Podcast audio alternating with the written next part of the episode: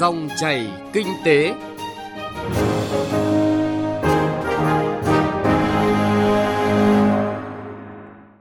Biên tập viên Hà Nho và Thành Trung xin chào quý vị và các bạn. Chương trình dòng chảy kinh tế hôm nay, chúng tôi xin chuyển tới quý vị và các bạn những nội dung sau. Tăng tốc sản xuất đầu xuân Tân Sửu, thực tế từ doanh nghiệp dệt may. Chuyển đổi số trong kết nối cảng giảm chi phí logistics, tăng kết nối vận tải, tăng sức cạnh tranh quốc gia. Trước tiên mời quý vị và các bạn cùng nghe những tin tức kinh tế cập nhật. Ủy ban nhân dân huyện Phù Cát, tỉnh Bình Định vừa tổ chức lễ công bố nghị quyết của Ủy ban Thường vụ Quốc hội về việc thành lập thị trấn Cát Tiến thuộc huyện Phù Cát, tỉnh Bình Định. Thị trấn có 7 thôn là Tân Tiến, Chánh Đạt, Trường Thạnh, Phương Thái, Phương Phi, Phú Hậu và Trung Lương. Thu nhập bình quân đầu người hiện nay khoảng 41 triệu đồng một người một năm. Việc thành lập thị trấn Cát Tiến nhằm nâng cấp khu vực này thành đô thị vệ tinh của thành phố Quy Nhơn, định hướng trở thành một trong những trung tâm phát triển du lịch của tỉnh Bình Định, với nhiều dự án đang được đầu tư xây dựng với tốc độ đô thị nhanh. Cục Hàng không Việt Nam vừa có văn bản hỏa tốc gửi các cơ quan đơn vị trong ngành hàng không về việc phòng chống dịch COVID-19, yêu cầu thủ trưởng các cơ quan đơn vị kiểm tra và nhắc nhở cán bộ nhân viên người lao động của đơn vị và hành khách thực hiện nghiêm yêu cầu 5K trong phòng chống dịch đồng thời từ chối vận chuyển các trường hợp không thực hiện khai báo y tế và các quy định liên quan về an toàn dịch bệnh. Bộ trưởng Bộ Kế hoạch và Đầu tư Nguyễn Chí Dũng yêu cầu phân bổ giao kế hoạch vốn đầu tư ngân sách nhà nước ngay từ đầu năm, kế hoạch cho các dự án đã đủ thủ tục đầu tư, đủ điều kiện giải ngân để thúc đẩy giải ngân vốn đầu tư ngân sách nhà nước, thu hút vốn đầu tư xã hội, tạo động lực cho tăng trưởng kinh tế. Các chủ đầu tư khẩn trương hoàn thành các thủ tục phê duyệt thiết kế, dự toán, thủ tục đấu thầu, chủ động xây dựng ngay kế hoạch giải ngân theo từng tháng, từng quý, phấn đấu đến hết quý 4, giải ngân 90% kế hoạch năm 2021 được giao. Theo Bộ Tài chính, phải đẩy nhanh tiến trình cơ cấu lại, đổi mới và nâng cao hiệu quả của các doanh nghiệp nhà nước trong giai đoạn 2021-2025. Bên cạnh đó, các cơ quan đơn vị bộ ngành cần quán triệt sâu sắc quan điểm mục tiêu, nhiệm vụ và các giải pháp đã đề ra, cần tập trung ra soát, sửa đổi bổ sung và hoàn thiện hệ thống các văn bản pháp lý phù hợp, nhằm tháo gỡ khó khăn vướng mắc đang cản trở làm chậm lại quá trình cơ cấu cổ phần hóa thoái vốn nhà nước tại doanh nghiệp đồng thời hoàn thiện khung khổ pháp lý, cơ chế quản lý vận hành doanh nghiệp nhà nước phù hợp với cơ chế thị trường, hoàn thành sắp xếp doanh nghiệp nhà nước vào năm 2025. Trong dịp Tết Tân Sửu 2021 vừa qua, hàng hóa của Việt Nam đã xuất khẩu sang 80 thị trường. Trong đó, xuất khẩu nhiều nhất sang thị trường Trung Quốc với trị giá là 189 triệu đô la Mỹ, chiếm 26% tổng giá trị xuất khẩu. Tiếp đến là thị trường Hoa Kỳ với 152 triệu đô la Mỹ, chiếm 21%. Ở chiều ngược lại, các doanh nghiệp Việt Nam cũng đã nhập khẩu hàng hóa từ 57 nước và vùng lãnh thổ. Kết quả xuất nhập khẩu đợt nghỉ Tết Nguyên đán vừa qua đạt hơn 1,6 tỷ đô la Mỹ.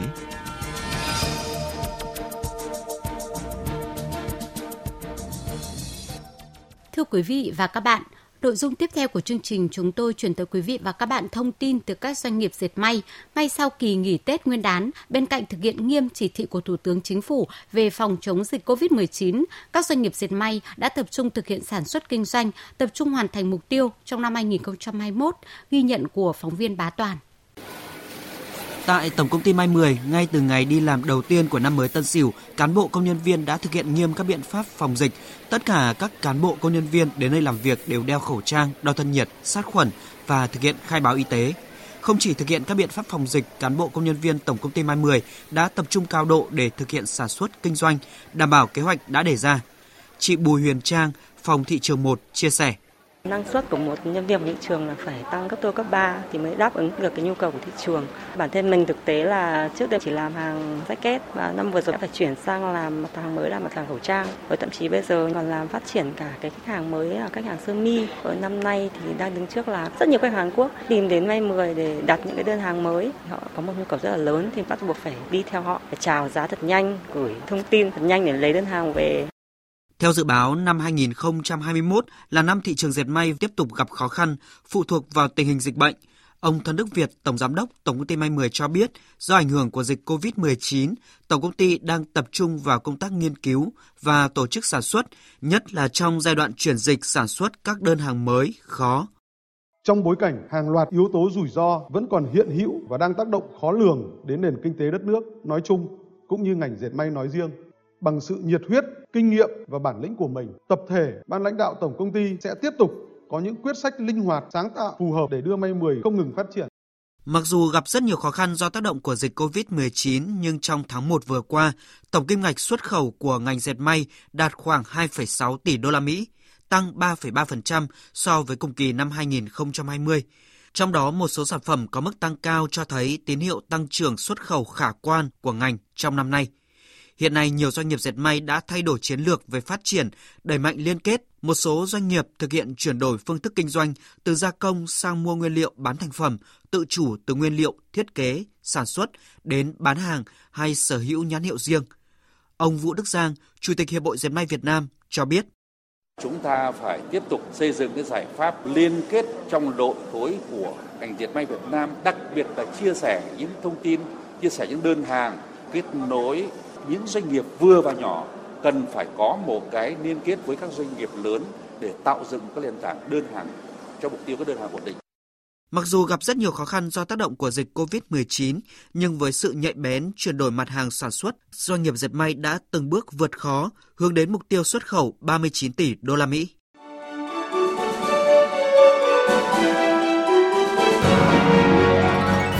Dòng chảy kinh tế, Dòng chảy cuộc sống.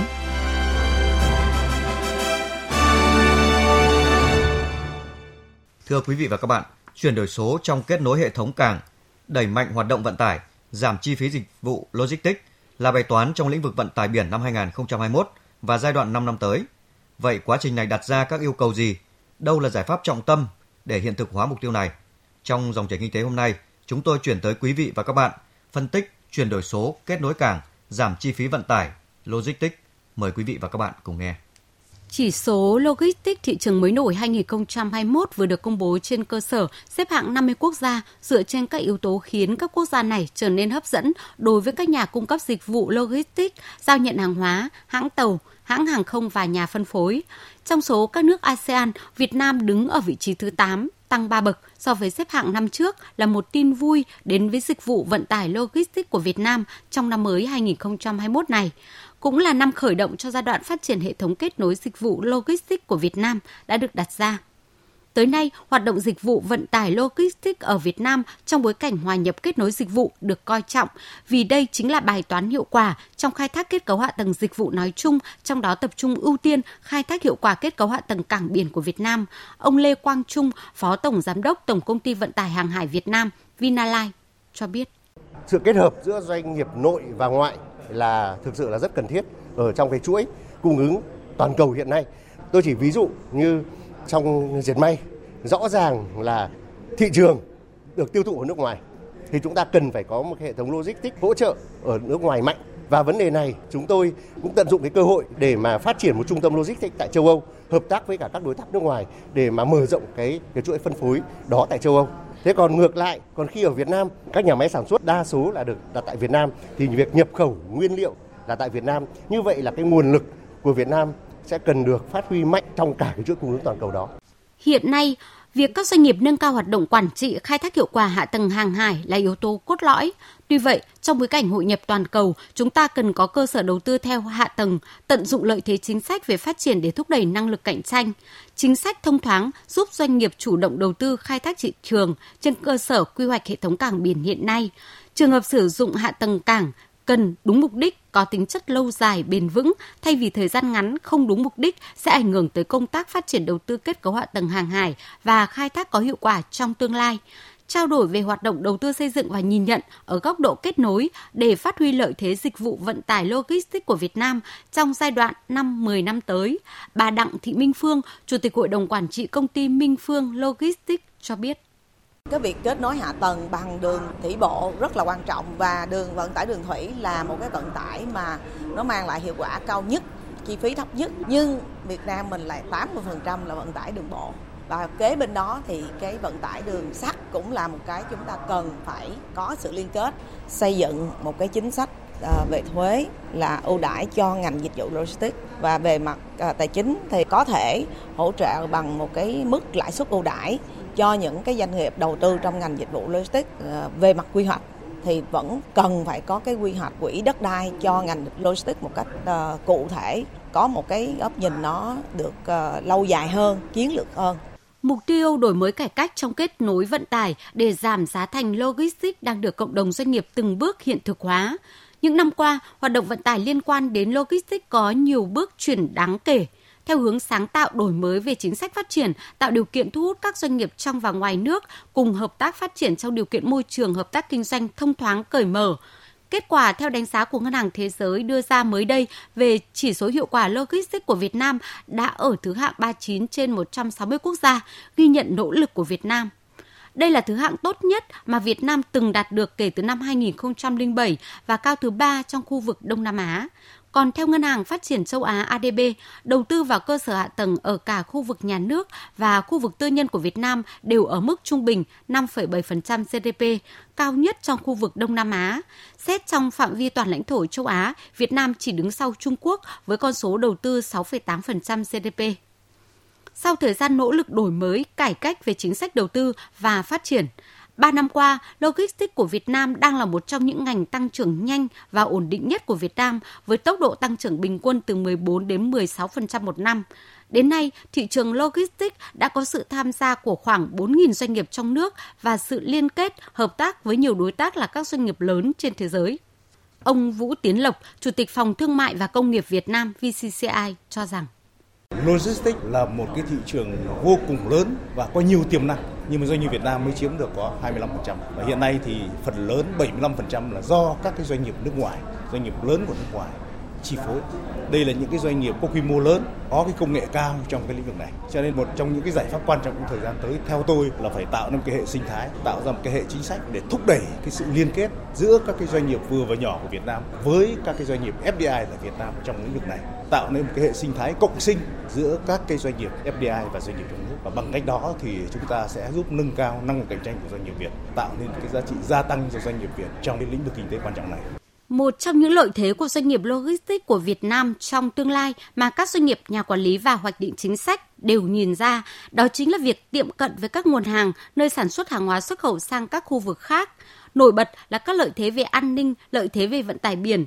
Vấn đề biến những lợi thế đang nhìn thấy thành sức mạnh trong thực tế như việc đưa các chính sách của nhà nước, các nghị quyết của Đảng vào cuộc sống như thế nào cần được chính lực lượng doanh nhân, doanh nghiệp hiện thực hóa trong giai đoạn tới. Đây là bài toán vô cùng khó khăn, cần có cách làm, giải pháp phù hợp trên cơ sở chiến lược mục tiêu đã được xác định rõ vì sự phát triển kinh tế chung của cả nước trên nền tảng tăng sức cạnh tranh quốc gia được ghi nhận từ chỉ số logistics của Việt Nam ngày càng cải thiện hơn.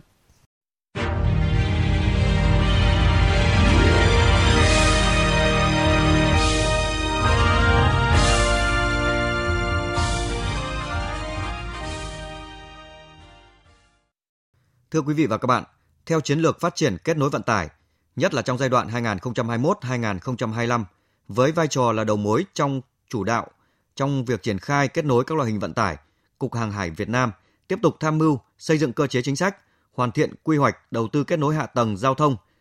Vì xác định đây chính là các bước tạo đột phá chiến lược để khai thác hiệu quả kết cấu hạ tầng giao thông hiện nay. Từ đó, phát huy các lợi thế từ các phương thức vận tải đã được đầu tư xây dựng – giảm chi phí dịch vụ logistics, góp phần tăng năng lực cạnh tranh quốc gia trong bối cảnh phát triển kinh tế toàn cầu. Nội dung tiếp theo của dòng chảy kinh tế hôm nay, phóng viên Hà Nho phỏng vấn ông Nguyễn Xuân Sang, Cục trưởng Cục Hàng hải Việt Nam về nội dung này. Mời quý vị và các bạn cùng nghe.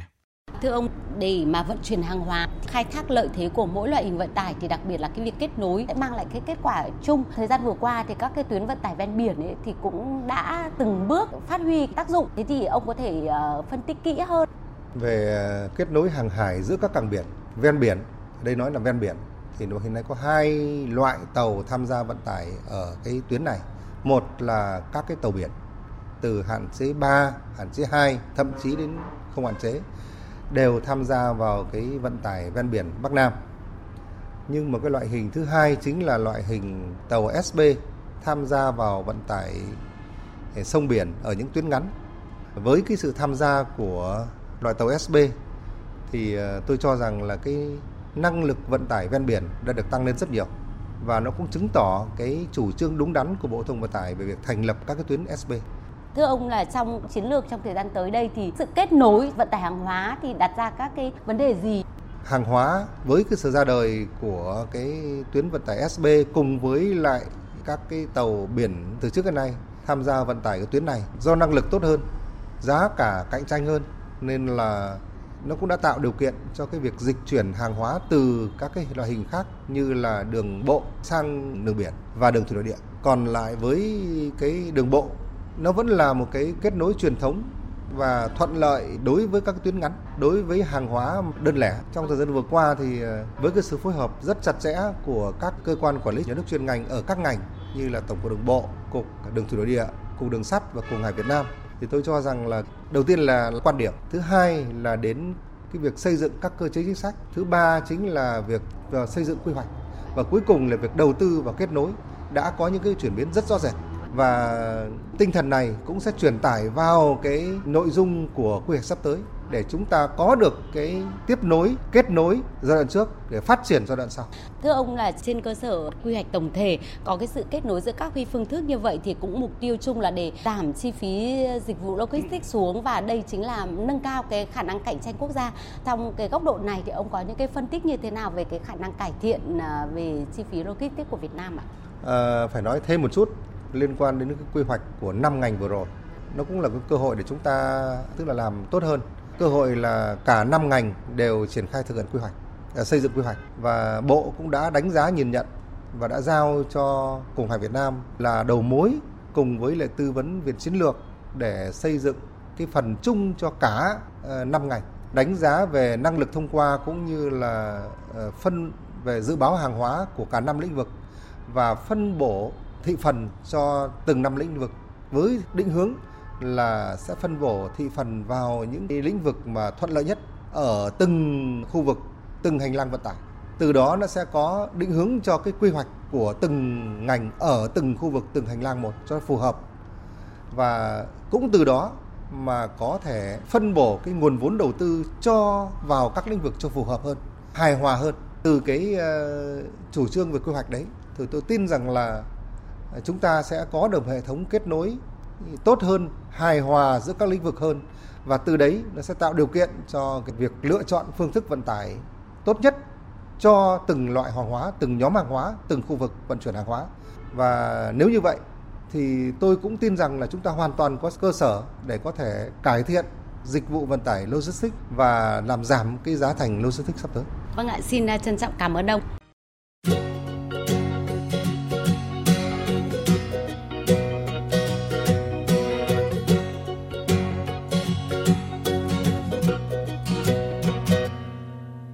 Thưa quý vị và các bạn, những thông tin về tăng cường kết nối dịch vụ vận tải, tăng sức cạnh tranh quốc gia qua cuộc trao đổi giữa phóng viên Đài Tiếng nói Việt Nam với ông Nguyễn Xuân Sang, Cục trưởng Cục Hàng hải Việt Nam vừa rồi cũng đã kết thúc chương trình Dòng chảy kinh tế hôm nay. Chương trình do biên tập viên Hà Nho và nhóm phóng viên kinh tế thực hiện. Cảm ơn quý vị và các bạn đã quan tâm theo dõi.